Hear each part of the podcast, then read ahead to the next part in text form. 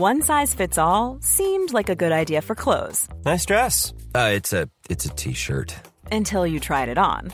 Same goes for your healthcare.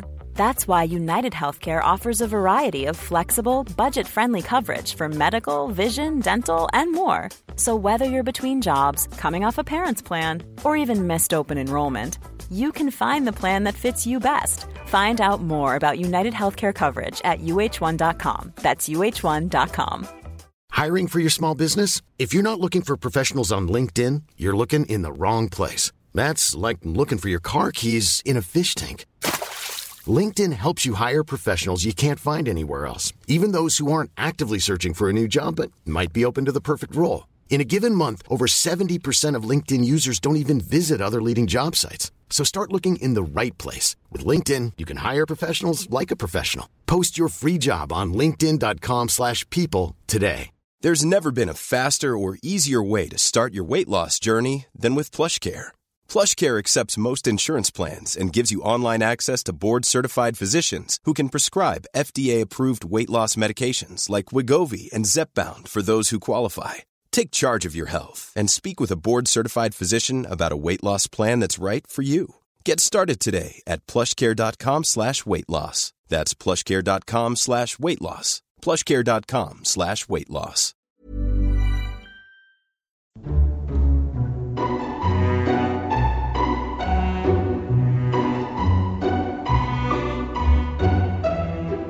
Hello and welcome to Lore Watch, a roundtable freeform discussion about lore in World of Warcraft, sometimes other games, eventually. Not today. Today, actually, we're going to talk about you guys, but we'll get to that in a second. I'm Anne Stickney, one of two lore focused writers from Blizzard Watch, and I've got both of my wonderful co hosts with me today. First up, we've got our other lore focused writer at Blizzard Watch, and that would be Matthew Rossi. Hey, Rossi. Hello, everybody. And then, of course, we've got our second co host. He's a shaman columnist, but he's also really proficient with the lore as well. It would be Joe Perez. Say hi, Joe. Well, hello, everybody. I, have been affectionately referred to as the other guy most recently. The other guy. In reviews of our podcast. So, other guys here reporting for duty. we yeah. need to let you talk more. what, they, what they don't realize is that Joe actually is a you know ails back to the beginning of the game where you actually had proficiencies, and his, he had lore as one of them. That yeah. is that is very true. Which is, you know, I had a dream last night, and then I'll let us go out with the rest of the show, where the three of us were a set of NPCs in the middle of like a neutral city in Legion, just arguing about Titans. like it was the weirdest thing ever. See, that's if they interesting. Stuck us anywhere, it would have to be in a library cataloging things or arguing while we catalog things. I don't know. So you'd be um, cataloging um, things. I would be pulling things down from the shelf to show people. He'd be like, "I just fixed that shelf. I just, I just fixed it." Put it. But no, the book was right here. See, I, I had to show them. So this week we're going to take a break from the Chronicle talk, sort of, but not really, because we're going to actually take a look at questions from you guys. We've been asking people for questions since we started the show, and I don't think we've really answered any, like in any major detail, and I feel kind of bad about that because we've got quite the backlog here. Yeah, I think we did one. I, I seem to recall us answering one question. One or yes. two, and that's about it. And since we ask for your questions at the end of every show, we figured maybe it's about time we actually start answering them. So we're going to go ahead and talk about some of them today. Obviously, um, a lot of these questions they involve Chronicle and Chronicle related content. So if you are still avoiding Chronicle spoilers, although the book's been out for a month now, if you haven't gotten it by now, go get it. What are you waiting for? Um, we're going to be talking about Chronicle stuff, just as fair warning. So this one says, Hi, lore watchers. Honey Bunny from Whisperwind here. Patreon backer, first time emailer, and just picked up a copy of Chronicle, which is good. And they ask, What is the current state of the old gods? I'm assuming we, the heroes of Azeroth, didn't manage to actually kill C'Thun or Yogg-Saron. Did we just wound them and send them further back into the earth? There's a two part question here, so we're just going to address that first part. Yeah, you pretty much nailed it we just wounded them, if if even that. Uh, you get the definite sense from stuff that's been going on in the game. Like if you remember Bastion of Twilight, mm-hmm. C'Thun was pretty happily giving Cho'Gall his marching orders, even though we dealt with C'Thun three expansions ago. C'Thun was like, "Yeah, I don't care." Well, especially that too, because if you look at it, the the things that we've dealt with, the they're proverbial tips of the iceberg. In the chronicle itself, it tells you how deep that the old gods have actually burrowed into Azeroth. We don't know how big they are. We don't know how far down they are.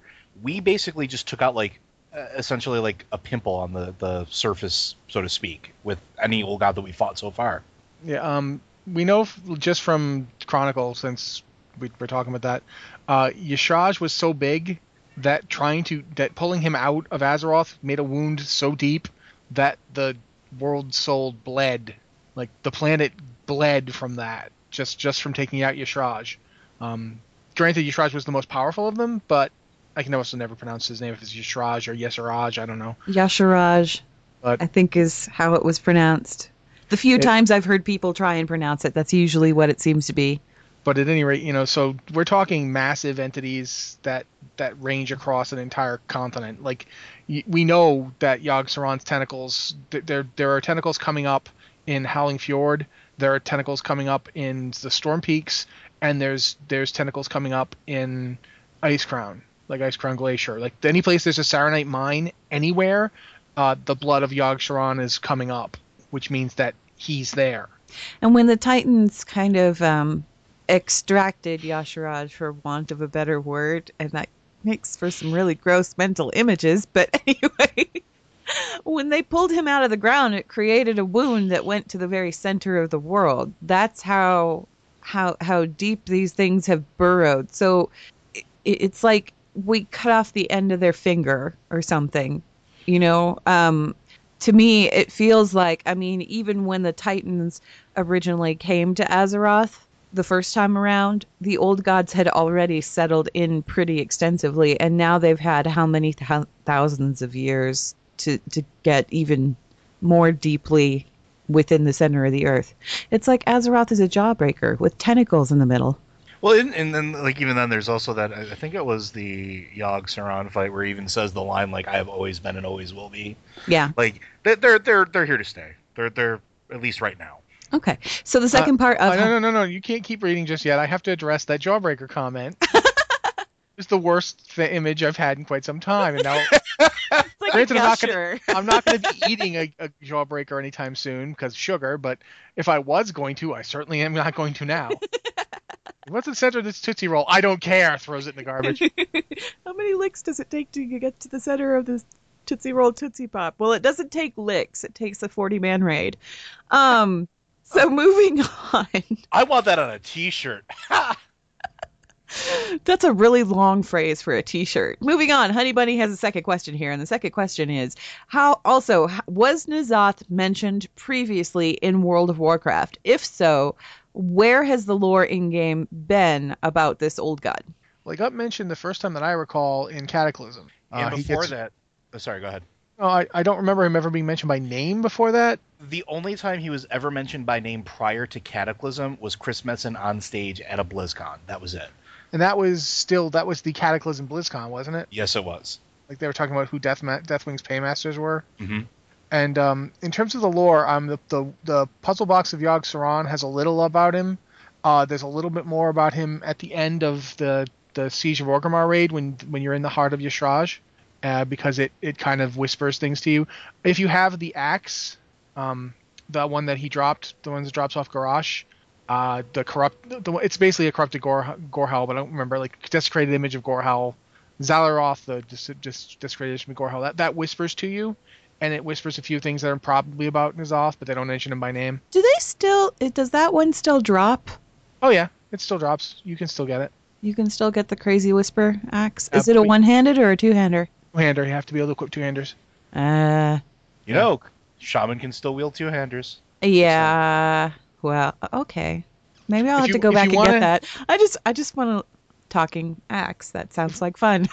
I remember when I was using it, I was like, "This is this this is in no way, shape, or form going to backfire in any way that I'm I'm dual wielding these like whispering axes. Everything's fine." Yeah, uh, like Joe said, the first time that it was actually mentioned was Metzen on stage at BlizzCon. He said N'Zoth. He said the name N'Zoth, and he said that's the one that's also responsible for the Emerald Nightmare. And everybody went, ooh. And then nothing came of that, really. Um, Cataclysm. I don't think they ever really mentioned him by name in Cataclysm until you got to Dragon Soul, and then the two, uh, the two lieutenant dudes that you have to fight when you go into the maws, the various Oh, maws, yeah, and go underground. Skittles and bouncing ball. Yeah. Skittles and bouncing Ball, yeah. When you when you talk to them, or well, during the encounter anyway, they start yelling things, and N'Zoth is in that mash of nonsense words that they yell, the old god language. So you could see it there, but that's we haven't really like spoken to that particular old god directly or dealt with it directly. There's been murmurs that we will be seeing him in Legion and and hearing more about him in Legion because, you know, we're dealing with the Emerald Nightmare, so presumably we would also be dealing with N'Zoth. Um, Plus, we're going to be dealing with uh, Xavius again, who you know he N'Zoth is supposedly his paymaster as well. yeah, yeah, which is why I said he'll probably come into play more, but I don't know if he's going to come into play on the same level as, say, C'Thun or Yogg Saron did. He might. I mean, he might be a boss in the Emerald Nightmare raid. Have we seen anything about the Emerald Nightmare raid other than few of the bosses have been late. I know that you know, like um, I know at least there's one dragon in there. the old Uh, school Dragons a Nightmare? One of them is in there. There's one Yeah. tentacle eye stalk monster thing. Like I know that much. Okay. I'm just wondering if N'Zoth comes in at the end. I really hope they don't make that like a mythic only boss or something like that because that would just infuriate me. but yeah, we haven't really seen a lot of lore in game about that particular old god. The only reason we know his name is because Metzen spoke it. Um, and I think had Metzen not spoken that name, we probably would not even have noticed it in the mishmash of other garbled stuff that was said at the end of Cataclysm. Or we might not have picked it out and said, "Oh, that's an old god name." It it was just, "Oh, this is one word among many." Be like, oh, this is just gibberish. I'm just to ignore it. Yeah. Yeah. I mean, I like picking it apart anyway. I can't understand it, but it's fun to look at. Okay, so um, next question. Next question says, "Hello, lore watchers. I've just finished listening to the newest episode, and some questions came to my mind concerning void gods, lords, and walkers. I started thinking about na- th- the naming of various monsters within World of Warcraft, and were we lied to? There's a few creatures that are known as void gods within WoW, such as Entropis. I don't know if this name is pronounced or spelled I would say. Entropius, no, but the next one is Decimatus, and I don't recall that name. I. I'm not sure. Anyway, or Soraka. All of them have the description of a void god, which is supposed to be higher than void lords. But if void gods are so powerful that they can throw old gods on various planets, how can they exist, quote unquote, in Outland and Draenor? Unless we were just lied to and these were not real void gods, but something lesser like void lords called with the wrong name in game. Thanks for reading and great podcasts you provide. Regards, I'm his son, Luke. Uh, Decimatus, by the way, is the Ashigan uh, Yeah. fight. Is that I'm the? looking at Oh him right yeah. now. Okay. All right. See, So- those are, those things are those things are called void lords, but they're essentially corrupted Naaru, the the void gods or void lords. It's not the same thing as the void lords. Um, Theoretically, it's not the same thing anyway. the void the void lords that we know about that we that's just a name for them. That's we've never seen one of them. We don't know anything about them other than that they exist and they apparently chuck old gods at things. So are those the same things? I doubt it. And in the case of Entropis, that was actually a, a, a Naaru who had gone so far into the darkened state that they had turned into a void being. Yeah, so and so is so is Decimatus for that matter. yeah, That's the exact same thing. So there is kind of some confusion there, but I don't think it's a question of being lied to so much as it's just we don't know the whole story yet. Though I wonder if like maybe the Naaru's in that darkened state when they've been completely drained of the light, if that's like the Void Lords sort of inserting will, because we already know they have eyes on Azeroth, they have eyes on us, they know Yeah. what's here. So I mean, I'm wondering if that's if that's maybe the link, and that's why we're calling it that, or at least you know, I'm I'm grasping at straws here. I I, I admit that, I but still I'm wondering. think that the void gods are basically they're all darkened Naaru. I, I, like to think anyway. I, I think that there's some kind of connection there that wasn't explored in Chronicle and it still exists. And this is because mostly I'm a conspiracy theorist. So that's where that comes from. It's like every every void thing that we've seen so far has been the result of a darkened Naaru, either that or we didn't have any origin for it, but it's not too far out of line to suggest maybe that's a darkened Naaru from somewhere way back, and we just don't know what their original form was. See, I find So- myself wondering. Here's the thing that I've always wondered since we we had that chronicle came out and it did the little cosmology thing.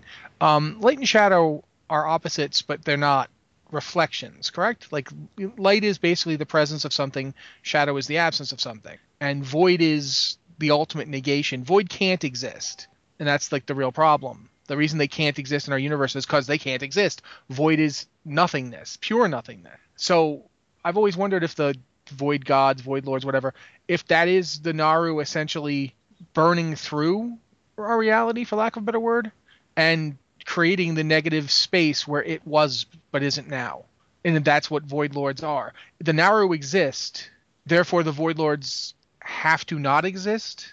If that makes sense, there there has to be an opposite state, and it's kind of like a quantum entanglement where you can't know you can't know a particle's position and speed at the same time. You can only know one or the other. With with the Naaru, you can't if either it is or it isn't. If it is, then it's a Naaru. If it isn't, then it's a Void Lord. Does this make any sense to anybody? No, I get what you're saying. Like it's it's it's one of those weird. Uh, it's almost like Schrodinger's uh, Naaru. It, it flips its quantum. Yeah. It, it basically, for lack of a word, it flips its quantum state from positive to negative, from being of light to being of shadow, from I am here to I am not here. And the point in the cosmos when light ex- first existed, there's a thing in the Sephiroth where it's like, you know, verily at the first chaos came to. Sorry, that's not the Sephiroth, that's the Theogony, but the basic concept is the same. Verily at the first chaos came to be. Void would have existed first. Nothingness was there before light because nothing is the first state of anything. Before things exist, they don't exist. So whatever switched the light on in that moment, the Void Lords were created, and the Naaru existed because the Void Lords existed because something had to cast the shadow in the first place. That's what always gets me about the, the Naaru is like you know what what's the first you know which came first the shadow or the light which came first the Naaru what was the Void impetus, impetus for their creation to begin with? in in in a lot of a lot of questions, like I mentioned Kabbalah, because in Kabbalah there's that whole idea of the, the limitless light. The very first thing in creation is the Ein Sof Or, the limitless light, the thing that is, since it is all light everywhere, there's no shadows, because it all everything is light. And if everything is light and there's no shadows, there's no anything. There's nothing but light, which means nothing exists. Things can't exist if everything is the same. In order for things to exist, you have to have variation between them. In order for me to Well, that's exist, where I that have whole balance Yeah. thing comes from, really. Exactly. Yeah, you have to have separation. I know I'm rambling here, but but this is the kind of stuff that goes through my head every time I think about the Naaru. It's like if they're just beings of pure light, that they have to have a shadow state because without a shadow state, they don't. They're not discrete. They're not beings. They're not things anymore. They're just light. That's what really fascinates me about the Void Lords and like the possibilities that they they bring to I WoW. really want to know where they came from because I mean, I had like I had theories kicking around about the Naaru and where they originated from, and one of them that I kind of liked, just for the sense of it sounded nice, was that they were Titan paladins who had mastered the light to a point that they transcended corporeal form and just become it, and I thought that that was kind of cool. Um, but Titans don't really have paladins per se. And the only reason why I thought that might even be the case is because we we had this whole thing about Tyr and, and paladins how how paladins on Azeroth learned about the light and that kind of thing. And I'm like, well, was it was it the Naaru? And if it was the Naaru, well then you know there, there's some kind of link there that we aren't seeing so maybe that's the link but that's not the case or at least i don't think it's the case because uh, the chronicle made it pretty clear that the titans are really endangered. Like there's very few of them out there at the point that they're wandering around looking at different worlds and things like that. So yeah, there's also where did um, they come from? You know where did the naaru come from? There's also more questions generated from that um and i won't go too far into it but i just recently finished reading uh illidan right? And i haven't finished that yet so we're not going to talk spoilers we're not going to about talk we're not that. we're not going to talk spoilers about it. But it, it raises a whole lot of interesting questions specifically about the naaru because they're not they're not tied to azeroth. And there's a whole bunch of things that occur uh, that make me question that you know if this is all just one giant life cycle to begin with and this is just the natural state of the universe. And I guess we'll have to. I don't know if that actually answers your question, but Pretty much it doesn't at all. It doesn't at all, but TL, TLDR, we have no clue, but we really want to know. Yeah. but we'll talk about it for a while anyway. So, uh, next question is from Brendan, Texas, U.S., level 36 human. I love Congrats on your ding. Congrats on the ding. Who says, Hello, watchers. So I'm reading through the Warcraft Chronicle, and it came to me that Lei Shen was kind of like a Hitler of ancient Azeroth. He united people, built great constructs and monuments, conquered lands and people, and was a savage, brutal monster of a dictator. Any thoughts on comparing other Warcraft characters or leaders to real world counterparts? Thanks, and love the podcast and website. Brendan. See, I think you're off on Lei Shen. Not that I think Lei Shen was a good guy, but I think you don't need to go to European history for a parallel to him. Um, one guy who comes up right off the top of my head is Genghis Khan. Yeah. Uh, especially as the the way the Mongols conquered China is very similar to Lei Shen, where he united his people, uh, rode down over everybody, and you know basically the only reason he didn't obliterate ancient China was that there was so much money in just ruling it. Um, that there there was too much profit to be had in running it as an empire rather than just dem- demolishing it. You, you go go read about some of the stuff Genghis Khan did. Woo! This was this was not a guy you wanted to fight because he didn't fight. He uh, annihilated. If if he decided he was going to conquer you and you didn't just submit, then you were in for a world of hurt. So yeah, you don't have to reach that far, but there's a lot of obviously Warcraft is created by people. Like you know, the, the World of Warcraft game is made by real humans. I swear to God. Really? Yeah. Chris Chris Metzen is not just got a big like glowing book in his house. He goes I thought he was a disembodied presence might. that just lived in the know. basement. You know, it's not from for right now.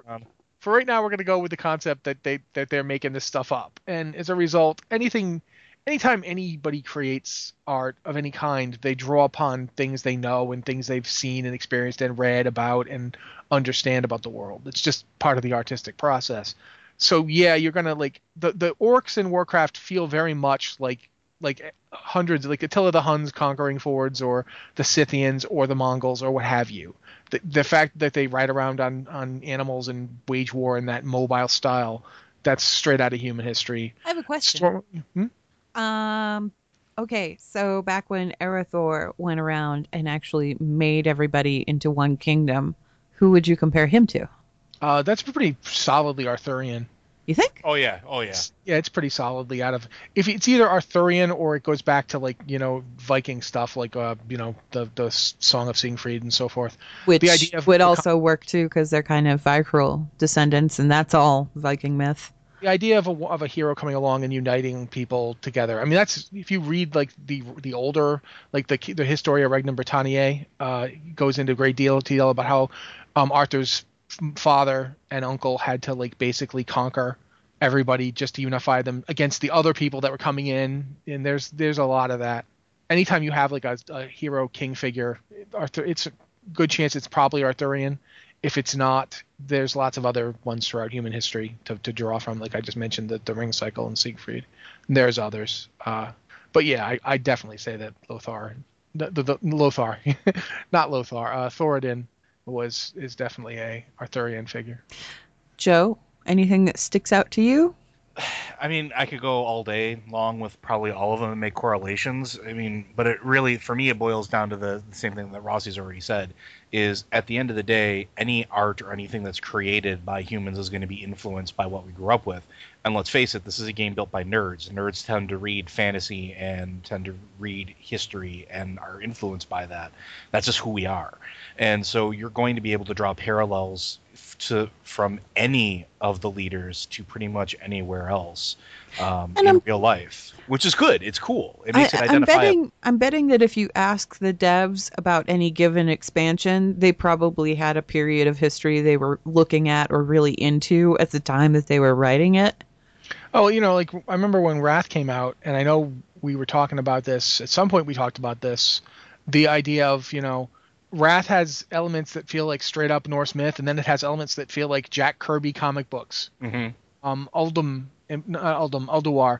Ulduar feels very much like like Kirby, and then Simonson's runs on Thor. Well, there's Kirby dots Yeah. everywhere. Of course, Yeah. it's, it feels like a Kirby comic. It, but yeah, it's very like the the, the fact that the the uh, Titan Watchers are very mechanical figures is, is straight out of Kirby. The fact that you have so much Norse myth just everywhere, all over the Storm Peaks, that's out of Simonson. I don't think it's a it's not a coincidence that Walt Simonson wrote the World of Warcraft comic book, nor is it a coincidence that it didn't really work. Um, because I honestly feel like Simonson is at his best when he can really interpret and stretch, whereas he didn't have that freedom for the World of Warcraft comic book, unfortunately, because it's a licensed property. Uh, well, and, and, I think that they brought him in there because they really liked his work. Yeah, exactly. But th- there's there's a lot of it. Like I mean, I really one of the things I've always thought about when when we played Burning Crusade, th- some some expansions are like refrains rather than some stuff is them taking things and, and doing new things. Some of them is them taking their own stuff and playing a refrain with it. And Burning Crusade has always felt to me like them taking the stuff that they've done before and playing a refrain. It was like, you know, remember Illidan? Remember this? Remember, you know, remember that? And and then it was like, okay, and here's this new stuff. Um, I'll always remember. There's various zones that do this. Uh, I think you've mentioned Hellfire before, so I'm not going to step on Hellfire. But when you go to you, you, go up to Netherstorm for the first time, and you just you ride back then you when you didn't have a, a flying mount right away. You didn't you didn't get flying till like max level. So you're riding across the bridge from Blade's Edge into Netherstorm.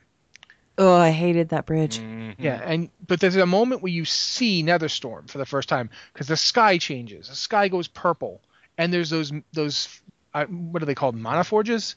Yes, yeah, mana forges. Drawing them, they're drawing the arcane energy down, and it looks like fountains of like light blue against the bright purple. And uh, the first time I saw it, I thought we've gone full on Star Wars. You know, we, we've straight up gone full on Star Wars. There's a floating, there's like a, looks, look, looks like a floating city over there. It turned out it was Tempest Keep, but it looks like a floating city way over there. There's these things, like the stuff coming down. There's that dome over there. This is full on space opera in the middle of like, you know, my fantasy RPG. And it was, the, the melange of influences in WoW is so, so thick that at times you kind of like run into them. Like they, they kind of bump into each other even. Like, you know, I'm in a tower where a wizard with a pointy hat is telling me how I have to go out and stop robots from drawing magical energy into weird technical things. And, and I'm sitting going, okay. It's an interesting mishmash. And I mean, I've always held that Warcraft, like the Warcraft lore itself, is fairly cyclical. Like it, it, it goes in in a pattern. There, there's a pattern to it. There's a distinctive pattern to it. So um, that pattern's been kind of busted up a little bit with the introduction of Chronicle, but I think I mean I haven't gotten to the point. I'm still I'm still dissecting this book and I'm still picking it apart and putting it back together again and seeing where things fit. So I'm probably going to be at that for a while. For like the rest of the year, I'm going to be at that. There's a certain fractal pattern that's that's available. Like if we look at it, like if you look at the the period of the establishment of the you know the, the Arathor, and you look at just that period of time, that's a couple thousand years. Yeah. Uh, from the point where they get there to the point that they actually establish their empire to the Troll Wars and all that, and it's very like if you look at that and you think, well, that's that's now, now looks like that. Yeah. Okay. And it's like it's like each period you look at is like a fractal. Like there's this big ten thousand years ago period when the Sundering happens, and then a thousand years they have the the War of the Emerald. Uh, what is the Satyrs are called? War of the Satyr. War of Satyr with the you know the the Lords of the Emerald Knife or whatever they're called, Emerald Flame, sorry, those guys. And then there's like you know the Ahn'Qiraj War, which was a thousand years ago. That one's like really recent. It is. It's that, a lot more recent than you'd think. And and this is again, this is all stuff that we have yet to get into, but we will eventually over time here. Um so yeah, I mean, I guess I guess to answer your question, Brendan, yeah, there's plenty of real world influence in World of Warcraft story, and it's you know you could call a person you could say this refers to one thing and it could be referring to something else completely but i think that the devs very much when they're writing they kind of like pull from various pieces of history because history is kind of fascinating in and of itself so why not incorporate that into the game you know? Um let's go ahead and move on though We've got an email from Resurrecture, who's a warlock on Thrall US. And he says, Aloha, Watchers. I was reading Chronicle and I have a lore question. This is the best place for that. says, Warlocks get void walkers as one of our pets, but these seem more like void entities than demons. Based on Chronicle, it doesn't seem like the Legion and the void creatures get along too well. Is there an explanation outside of game mechanics, which I'm fine with, of why we would use a void creature and not a more demonic creature as one of our pets? Any speculation? Love the show. Well, I mean, warlocks don't care. They'll pretty much tap into anything that gives them power. It's not like they're, you know, they're they're not like, you know, oh, I wouldn't use a, a non-demon. No, they'll they'll make pacts with things that will make pacts with them, and the void creatures have things they want just as much as the demons have things they want. I have are- a theory. Okay, go. I have a theory. The Burning Legion doesn't like the Void. The Burning Legion would like the Void very much to go away. I like to think that the Void Walkers are basically bits of the Void that they've managed to enslave themselves, and that's why they're punching bags. like, here, use this one as a meat shield. We don't like it very much anyway. Maybe, Could or be. maybe it's a, maybe it's an old hangover because we don't know where the first warlocks of the universe existed. We I mean we could probably make an argument that We do were- know one thing though. What's that? um, we know there is a kind of demon that loves it when void stuff goes crazy. That's Nathrezim, because when Sargeras found that that Titan that was completely infested with old gods, the Nathrezim had come to that planet and they were digging it. They loved all the void energy sprawling around. They thought it was great. Well, and And, and, there, he, he questions them about it, and he basically tortures them until they tell him everything they know. It could be the Nathrezim are the ones who understand how to tap into void energy because they they're straight up on the world that he killed, the one that he destroyed. Uh, the Nathrezim were there. Well, and that makes a lot of sense. And I was gonna, I, I was gonna say like it could be either the Nathrezim or the other option is it could have been something that uh, was during the tainting of Argus, right? Like these are these insane arcane attuned race that I mean the void's not too far away. I mean, that- Well, that, plus, I mean, we look at the the modern Draenei. The Draenei learned everything from the Naaru, who they reached through a crystal that was on Argus back before Sargeras. That crystal was ancient. Even when Sargeras showed up and made his offer to the Draenei, to the uh, Eredar, they had the crystal that allowed them to contact the Naaru, and they'd had it for a very long time. So long that their entire civilization was predated by this thing. They were like, "Yeah, that thing's ancient. We don't know where it came." from. well, I mean, and so the- here's here's the thing: if they could contact Naaru through that crystal, um, well, we've seen the Naaru's dark form looks like a jumped up Voidwalker. What is we we don't know what a baby Naaru looks like. We don't know if there's not like floating blobs of glowing stuff that's like a little Naaru. And for That's that matter, fair. what's his name? Khadgar summons an, an elemental spirit that is like a off pink Voidwalker. uh, yeah, the being of light, the light walker type deal. Yeah, so for all we know, there's a whole bunch of light things out there that one could summon and make packs with that just nobody does. And for that matter, didn't paladins used to be able to summon like a, a weird glowing dude who would follow them around? Yeah, like Angry the- Man, The, uh, Yeah. the the the king thing, yeah. Guardian it- of Ancient Kings. The Guardian of Ancient Kings, yeah. But well, my my theory was based on the fact that Arcane sits directly next to the Void in the cosmology, like it's its direct neighbors. So like if you have a magic user, a, a person who's been, you know, tapping into the arcane for so long, it's not outside the realm of possibilities to be like, you know, I kind of got this on my periphery. What is this? Ooh, that's really powerful. Let me see if I can channel into that. Ooh, oh yeah, yeah I can. I'm just gonna take this little piece of it over here. Like it's it's not outside the realm of possibilities if you want to think about it just in terms of like elemental. Okay, it's gonna sound weird, but I think of it kind of like a color wheel where there's like everything has those complementary colors and those those those things that are like the tertiaries and everything that are right next to it. And this seems kind of like that where because like light and life are right next to each other, those two can seem to kind of easily intermesh, and we see that, right? We see a lot of that where light restores life. Okay, that makes sense. But what if Arcane can impose the order of its will upon the Void, which sits right next door to it? And to be perfectly fair, the Void entities, I, I don't think would care so much because they're like, we want to go to that plane anyway and, and exert some form of influence. Go take these this lesser portion of us. We'll use it as a gateway later, type deal. Where it's like, okay, Ooh, that's creepy. yeah, where it's like, okay, you can have our little blueberries. They're, they're going to go run around for you, but we can see everything they see and hear everything they hear. And oh, by the way, uh, we're just gonna have them open up this giant dimensional portal. We'll send more influence through. Like, there's so many more possibilities for it because we we don't know. Do you guys remember Void Dimensius? Yes. Yeah. Didn't Dimensius do that to uh, Zor? What was the name of the planet? Not Zoroth. K'aresh. Yeah. He sure did. The ethereal homeworld. and uh, the ethereals were so destroyed by arcane power during that it was arcane power they were destroyed by not void energy that they became basically energy in rags the modern ethereal outside of their rags don't ethereals basically look kind of like Giant energy blobs. Yeah, they're elementals. It's just an energy blob thing. Yeah, the whole reason that they have the wraps is to give them some semblance of a corporeal form. I said, oh, just starting to think about this now Ooh. Okay. That's that's food for thought. Thank you very much for the question.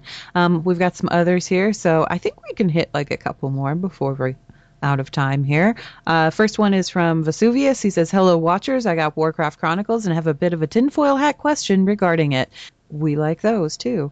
The book explains thoroughly how removing Y'Shaarj injured Azeroth's world soul, but it doesn't mention anything about how the sundering affected it. Furthermore, the world soul isn't mentioned much after the sundering. My question is, do you think the sundering killed off Azeroth's nascent world soul? Thank you for your time and looking forward to your thoughts, Vesuvius.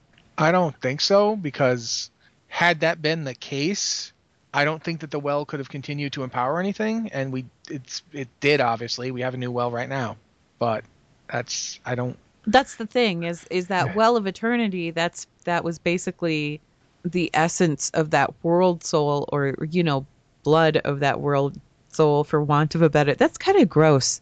We've been like drinking and bathing in Titan blood. no wonder So- we're powerful. But yeah, it, it's I, I think I, I don't think that it killed it off because yeah, if it had killed it off, then you wouldn't have you know the harvests in Pandaria wouldn't be huge. You wouldn't have the sun well. You wouldn't have a second well of eternity. The maelstrom wouldn't be going the way it is. Yeah, because that's actually the implosion of the powers being channeled into that portal. Yeah. Although I do have a theory on that actually, and it's based off of uh, Give it stuff- to us. it's based off of some stuff that I'm seeing in Legion now that I'm actually, you know, in the alpha and playing. Um, so, and this is going to be slightly spoilerific. Uh, yeah, don't go too spoiler. Don't go too spoiler, but One, of um the, one of the first things you do in the Shaman campaign is you beseech not the elements, but the elemental lords. Like the first one you recruit is Neptulon. You recruit him. He's a lot easier to deal with. So what if the Sundering way, way, way, way, way back when slowed the growth of the world soul? Not killed it, but slowed it, and its consumption of spirit. And are starting to make these things that are normally violent and normally won't work together sort of a little more easier to deal with like they are on other planets. You and I have to talk as soon as this show is over, by the way. I was waiting for that. but it's it's it's one of those things where like I've I've I've been thinking about that since I first saw that. I'm like, wait a minute, he's not trying to kill me. Why isn't he trying to kill me? Then again, though, Neptulon never really was that aggressive. Anytime we've ever run into him. But he Uh, but it's the things he says in it that makes me wonder. And I, don't, I won't go into it into too deta- too much detail because I don't want to ruin it too much. But there's some very very interesting dialogue choices for him as he's chilling in the maelstrom talking to you. Of like, wait a minute, does this mean I'm going to be? Re- oh God, it does. And it, like it, it, you start to think, what if they're not so insane? And what if they've got a little semblance of self that they never had before because the consumption of spirit in the world has slowed, not stopped, but slowed? Because since the sundering, the world soul has been recovering, not dead, not not but not fully alive. Like if not for the sundering, the egg probably would have cracked well before now. But that entire event slowed that down, which allowed us to become heroes, which allowed the elements to sort of be brought into reign, which allowed for a lot of other things to actually occur for present day Azeroth. So are you saying that in effect the sundering actually strengthened Azeroth more than weakened it? Strengthened Azeroth as a whole than weakened it, yes. That's my theory. What do you think, Rossi? I don't really know because one of the things I've always wondered, um, and I, I'm going to definitely come back to him on that one. Uh, one of the things I've always wondered is like, what happens now that we've we know that there are the six elements essentially. There's the four classical hermetic ones of fire, earth, air, and water. Then we have uh, spirit and decay, and the world soul was tapping spirit really hard, so it so Azeroth lacked a lot of it, and thus the elements were in constant violent conflict. Um, for starters, what happened to Decay? Like, was Decay just doing great? Was Azeroth in a state of continuous decay? Like, I don't know. That's something I, I we I'd like to hear discussed. But in terms of whether or not the world soul, I just don't think the planet would be doing as well. Like, one of the things I've always wondered is what happens to planets that world souls never make it. I, I have this really weird theory about Draenor, uh, and I've had it ever since we got to Draenor and saw the breakers and the with the breakers and the primals Breakers and primals. Yep. constantly fighting, and I feel like that feels to me like a planet that that a didn't get systems to control it, and b uh, I was talking to Ian about this one point, and, and she had said something that made me think. It was like you know this feels like th- these these things have been fighting for nothing. Like this, it, it's like systems that were set up and are long since no longer useful. And I thought, They've been abandoned. what if what the Titans obviously don't stay in their planets. They don't, you know, Aman'Thul wasn't just a big planet floating around the universe. He, he like oh, I left see where you're going. Okay. And so, what happens to a planet where the world soul leaves? Does the planet continue on? Like, does it die? Does it continue on? Does does life continue to ferment on it? Does So, wild? are you are you suggesting, Rossi? Are you suggesting that one of the Titans actually came from Draenor? that it was Draenor and that it left. Like And one of the was a pantheon was actually Draenor? A specific one, one Hmm. that was relatively violent. because the, I, the I s- do. I, I felt it. Uh, Yeah, because the breakers and the primals, that's that's violent. I got goosebumps just Yeah. now. and, and what if that's why orcs are the way they are? Why if that's you know the reason that the planet is savage, that it is primal and and combative, is because it's that titan or the remains of that titan, the the processes that made it up. It's just part of their nature. at yeah, and point. that's that's why they that's why they're such useful servants, for lack of a better word. But that's so creepy. But but if it like you see what I'm saying though, like if if the world soul isn't there, does the planet continue? Could Azeroth even be here right now? But I'm wondering though, Yeah. with Draenor in particular, there are Titan artifacts on All over that the world. All so I mean, obviously the Titans were there trying to cultivate something at some point. we So either, did that. huh? We know Aman'Thul did that. Aman'Thul Yeah, so- responsible for each of the Titans. that- right. So either a, it's a world soul that hatched, or b, it's a world that ended up because it did. They did say that you know they went they seeded a bunch of different worlds, and some of them didn't even have world souls in them. It just it took a while to figure it out. So either Draenor was empty, or it had something in it which has since left the building. Mm-hmm.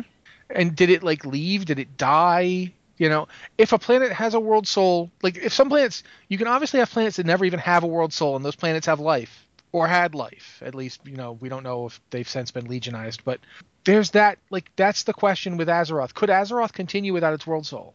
I mean, I Could believe, we all be here? Would we be here right now talking if the world soul was dead? Would we die too, or would we just continue on? Would we be the remainder? Like you know, it's I believe that the answer to that is is yes, just because I mean, you, like you said, the worlds that never had a world soul to begin with, they're just fine. But I mean, the thing that makes me feel like we still have the world soul too on top of that is because it's such a point of focus for Sargeras and the Legion, right? Like it's They It's- wouldn't be fighting so Yeah. hard to get Azeroth if it wasn't still there. Well, plus, I, I honestly do think that, for that matter, putting the water from the original Well of Eternity, I don't think it would do anything if the World Soul were gone. that too. Yeah, I, I agree with that statement. If the World just- Soul wasn't there, then what would the point be? Because we know that the stuff in, in Pandaria isn't from the Well of Eternity. So let's just let's just kind of like move forward in time here and, and think about this. If at some point we do manage to heal azeroth like do what Wrathion said in his strange little vision after snacking on thunder god heart where he said you know we must rebuild the final titan. If we rebuild that titan and that world soul leaves the building where does that leave us I don't know. I mean, it feels like it feels like the successful nurturing of a World Soul wouldn't destroy the planet. It would it would be like a moment of transcendence, and we'd all like be part of it in a way. But- like choosing the synthesis ending at the end of Mass Effect. no, that that was terrible. That was so angry making to me, but I know. but uh, it, it just it, it feels like it would be like an achievement, like in a way, like it would be us all pulling together. But I don't know. It's like the problem with this whole concept is maybe it's it's too vast a scale for us to really even think about. Like you know, my my first character in World of Warcraft was was a human warrior named Marketh, and he grew up on outside of Lordaeron, and he was from a farm. Actually, he's from the farm that that undead used to go to, like right like when you were like leveling outside of Brill. There's they send you to a farm, and he was from that. That was where he was from, and that's because you know we're playing a game, and I was into RP, so I could just imagine him sitting there like all these levels later trying to wrap his head around the concept that the world might be alive and might wake up someday and he'd be like no uh, i'm just gonna go hit things with my sword. Because this Yeah. is this is a little much for i i used to like when i was a kid i would f- like feed the horses cob apples.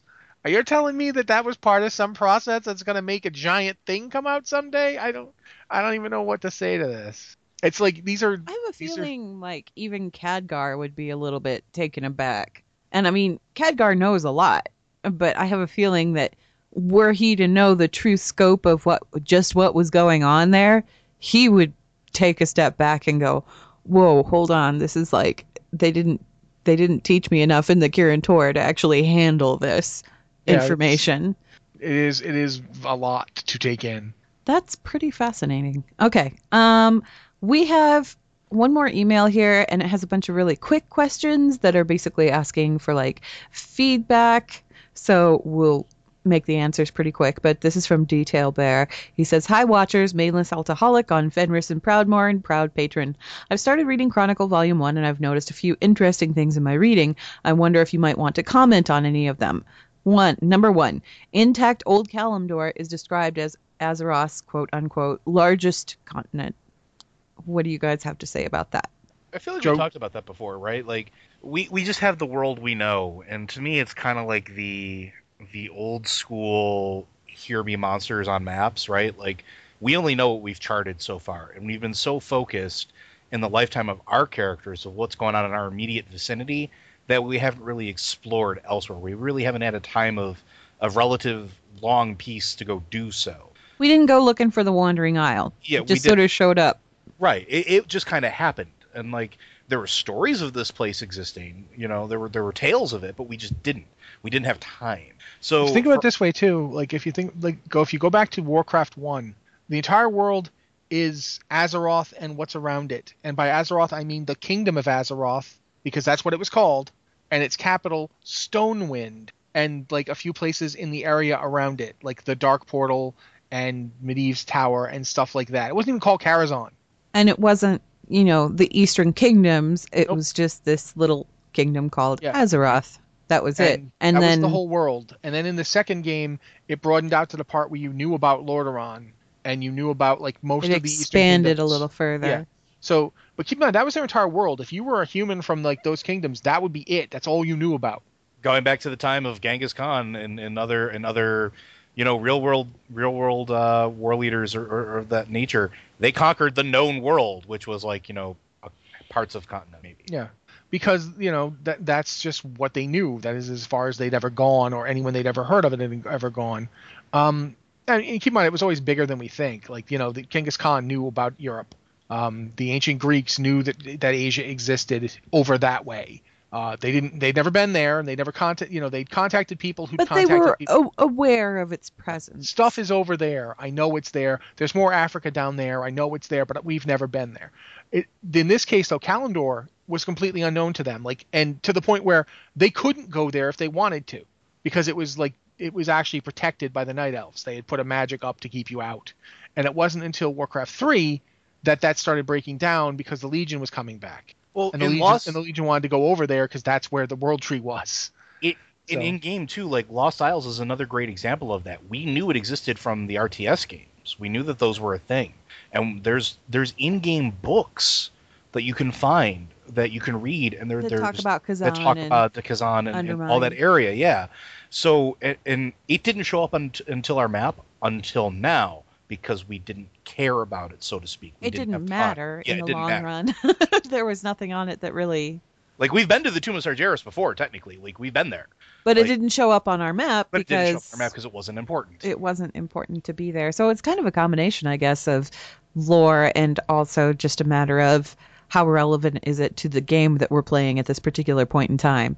Yeah. When it's relevant to the game, it'll be added to the map. So, are there other continents out there? Yeah, but they're probably pretty dinky and they're probably just islands out there floating away wrote a- with I wrote- nothing really important on it. I wrote a KYL once where I made a point that if we assume Azeroth is the same size of Earth, which is an assumption, we don't know that that's the case, but if we assume Azeroth is the same size of Earth as Earth, and we assume that ancient Kalimdor is the size of Europe and Asia combined, and that's again another big assumption. We don't know that either. That would mean that there's enough land left over. If it if it had the same dimensions of land to water as Earth, there's like 1.5 times as much land left over that we haven't even seen yet. Just because it hasn't been relevant. Yeah, just because. Uh, but it could it could all be there, or it could have more water than Earth, or it could be a different size than Earth. This is we don't know any of this. And Nobody of course, you know, when the said, you sundering know- happened, that affected everything too. So maybe those larger continents are just underwater now. One assumes that at least some tidal waves happened when the middle of the biggest continent in the world collapsed. Yeah, there was probably at least something. I mean, you know, people. Here's some the thing. kind of shift. for, from real life, the when the uh, when the volcano Krakatoa erupted in the 18th cent, you know, the the 19th century, uh, it darkened skies around the world for days. People who had no idea Krakatoa existed were like having red sunsets that they'd never seen before and clouds in the sky. That's the kind of thing that happens on Earth. That's actually happened multiple times. There's been stuff, you know, stuff has happened that's affected people like thousands of miles away and they didn't even know what had happened. When the sundering happened, I'm if there was people anywhere on that planet, they noticed that the you know the water level would have changed because the middle of that continent collapsed and water filled it in. So it's possible that other places got bigger because now we haven't no, seen them yet. yeah, just no idea. In the denizens of the cosmos, there are very few titans, a few wild gods per planet, a few Naaru, but many, many in the Burning Legion, the undead, and the old gods. Is that an outgrowth of the nature of the negative forces, belief that a, myri- that a myriad low level entities is better than a few very powerful entities? Is it an effect of entropy on forces, or is it just gameplay giving heroes endless foes to fight? Well, Why is there so many more bad guys than there are good things? We don't actually know how many wild gods Mhm. there are in other worlds, or even if other worlds have them. And Um, we we don't don't many of them really know either. Yeah. with the Naaru. The Naaru could be Legion, and we just don't know about it. We have yeah. no idea. Yeah, we- the, the the fact that it's few titans that's established, but then again, the the Burning Legion wouldn't be the threat it is without a titan at its head. Yeah, I mean, they'd be demons. Keep in mind that they're demons from another reality. but they wouldn't be an organized force. Yeah, and they wouldn't be coming here. They'd be in there. They they would some because they like to come here and do bad things to us, but they'd be in that other dimension that they live. They'd be in the twisting nether, and it's Sargeras' influence that allows them to come through in such vast numbers to to swarm over planets. Well, not only that, the, the, there's so many demons because at, at its most basic level, it's a corruption of natural life, right? Like look at look at how many of our, you know, uh, my God, why can't I think? of The, how many of our Draenei friends uh, wound up becoming Eredar uh, on the planet of Argus? Like they're demons. They are demons now. They are not. They're not Draenei. They're demons. How many of those other life forms have been corrupted and, and mutated by just going over and succumbing to Absorbed. yeah, becoming part of the Legion as opposed to facing Oblivion. So like that that also is a factor in it. If I go and pick up an entire race from a planet and say you are all doing my bidding now, and that swells my numbers, yeah, Yeah, that's, there's- that's going to happen. There's actually uh, one of the Demon Hunter, um, uh, one of the artifacts that they get. They get two because there's only two specs. Uh, one of them is basically the war blades of a race that Sargeras went to and said, "Join the Legion," and they said no, and they fought to the death. Um, the Man'ari. No, way before them. This is a completely different race. I think called the Aldrachi Warblades. I have to actually look at Yeah. what they're. Okay, yeah, yeah, yeah. They're the Aldrachi when where basically Sargus went to them and said, "Join the Legion." He may have gone to them before the Man'ari, for all I know, and uh, they were like, "No," and they fought him. He killed their champion, he, which means he fought their champion. I want you to put that in perspective here. They had a champion who was strong enough that a Titan went toe to toe with him. You know, they were not. They were not a race of pushovers. They weren't weak. yeah, this is a Not race. even in the least. This is a race that could stand against the Titan and, and have a shot. I mean, Sargeras killed the guy, but Sargeras fought the guy. He didn't send other people to do it. He did it himself. Um, so we don't know how many times that's happened. We don't know how many, like for instance, the Annihilan, the uh, the Pit Lords, the Annihilan joined up wholeheartedly. They were like, "Yeah, we love crushing stuff. We're totally down with it." How many races like them did he approach, and they were like, "No, we'll fight you." Anyway, I think it's just a matter of Yeah. we don't have exact numbers. We know more about the Burning Legion's numbers just because we've actually encountered it quite a bit. And the old gods, the old gods tend to to make new stuff. Yeah. And, Like and sorry. No, I was probably gonna say, go, you go. I, I was going to say we should probably move on to the next question here because we are running a little bit low on time.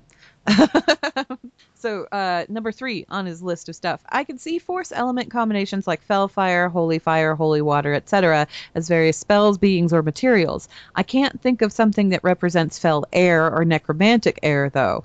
I'm very casual, so are there spells, settings, beings, etc., that would represent those combinations that I just don't know about? Um, necromantic air, I think I'd call that the plague Yeah, Yeah, because it was airborne. Yeah. Kind of i guess if you want to kind of call it that. I, there, there isn't like I- i don't think that just because there's fel fire it doesn't mean that there needs to be fel air fel water fel you know earth that Here's kind my- of thing. my fel dirt. i am fel captain planet. No i don't think that,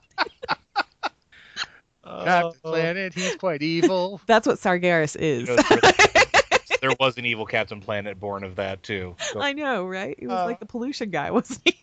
but yeah, I don't think that there needs to be any kind of like a direct correlation or anything. I think the the pieces that exist there are, are pretty much there for like gameplay purposes, really. because it would be boring if they didn't have like fel fire. yeah, That Hellfire just- fire is kind of fun and cool.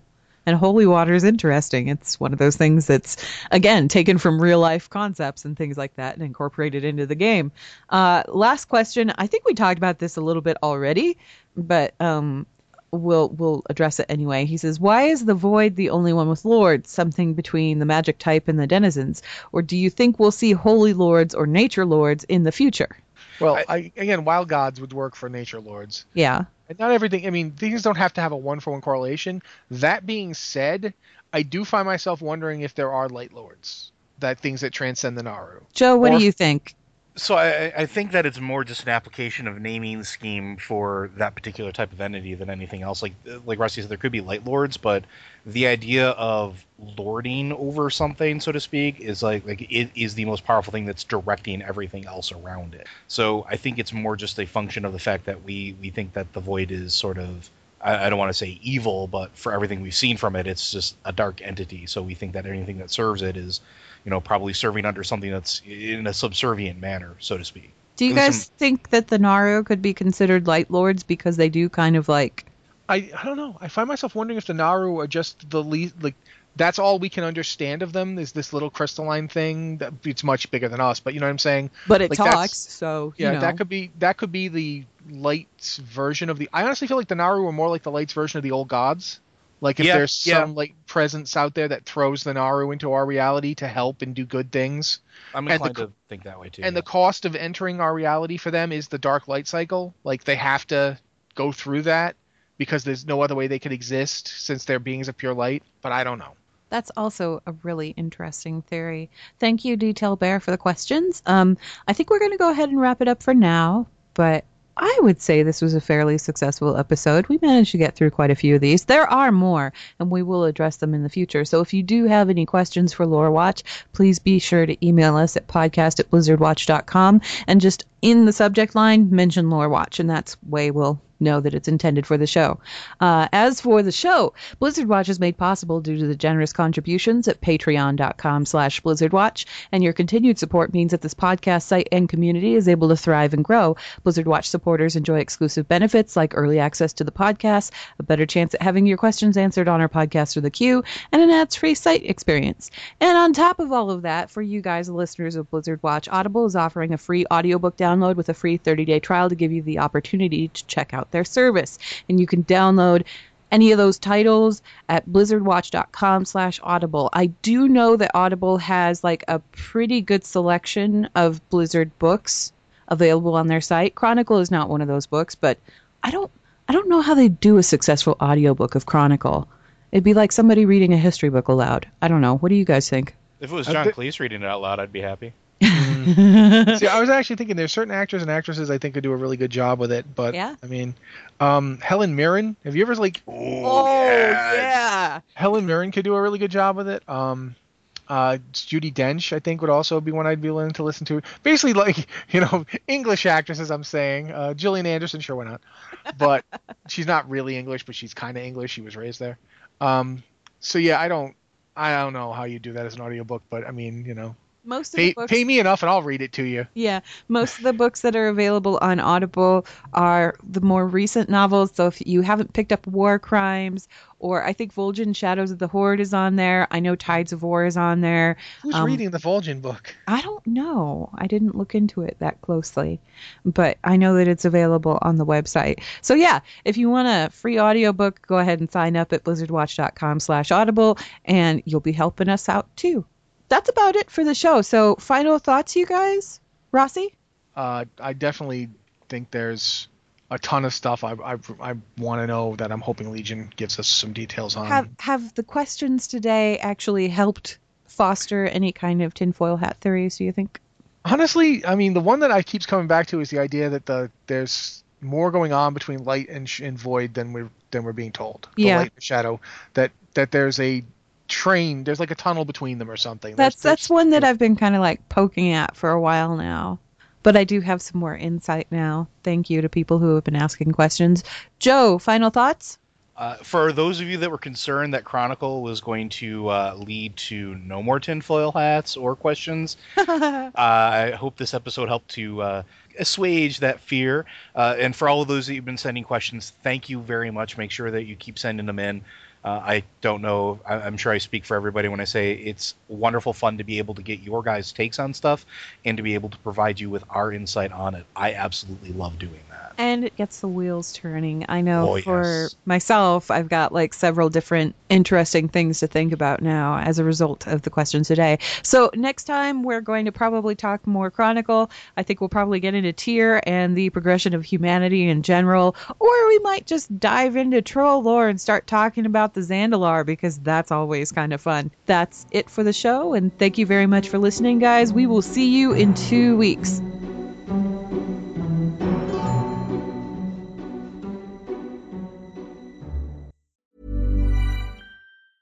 Mom deserves the best, and there's no better place to shop for Mother's Day than Whole Foods Market. They're your destination for unbeatable savings, from premium gifts to show-stopping flowers and irresistible desserts. Start by saving 33% with Prime on all body care and candles. Then get a 15-stem bunch of tulips for just $9.99 each with Prime. Round out Mom's menu with festive rosé, irresistible berry chantilly cake, and more special treats. Come celebrate Mother's Day at Whole Foods Market. Hey, it's Danny Pellegrino from Everything Iconic. Ready to upgrade your style game without blowing your budget? Check out Quince. They've got all the good stuff shirts and polos, activewear, and fine leather goods, all at 50 to 80% less than other high end brands. And the best part? They're all about safe, ethical, and responsible manufacturing. Get that luxury vibe without the luxury price tag. Hit up quince.com slash upgrade for free shipping and 365 day returns on your next order. That's quince.com slash upgrade. Hi, I'm Daniel, founder of Pretty Litter. Did you know cats tend to hide symptoms of sickness and pain? I learned this the hard way after losing my cat, Gingy. So I created Pretty Litter, a health monitoring litter that helps detect early signs of illness by changing colors, saving you money and potentially your cat's life. Pretty Litter is veterinarian developed, and it's the easiest way to keep tabs on your fur baby's health right at home. Go to prettylitter.com and use code ACAST for 20% off your first order and a free cat toy. Terms and conditions apply. See site for details.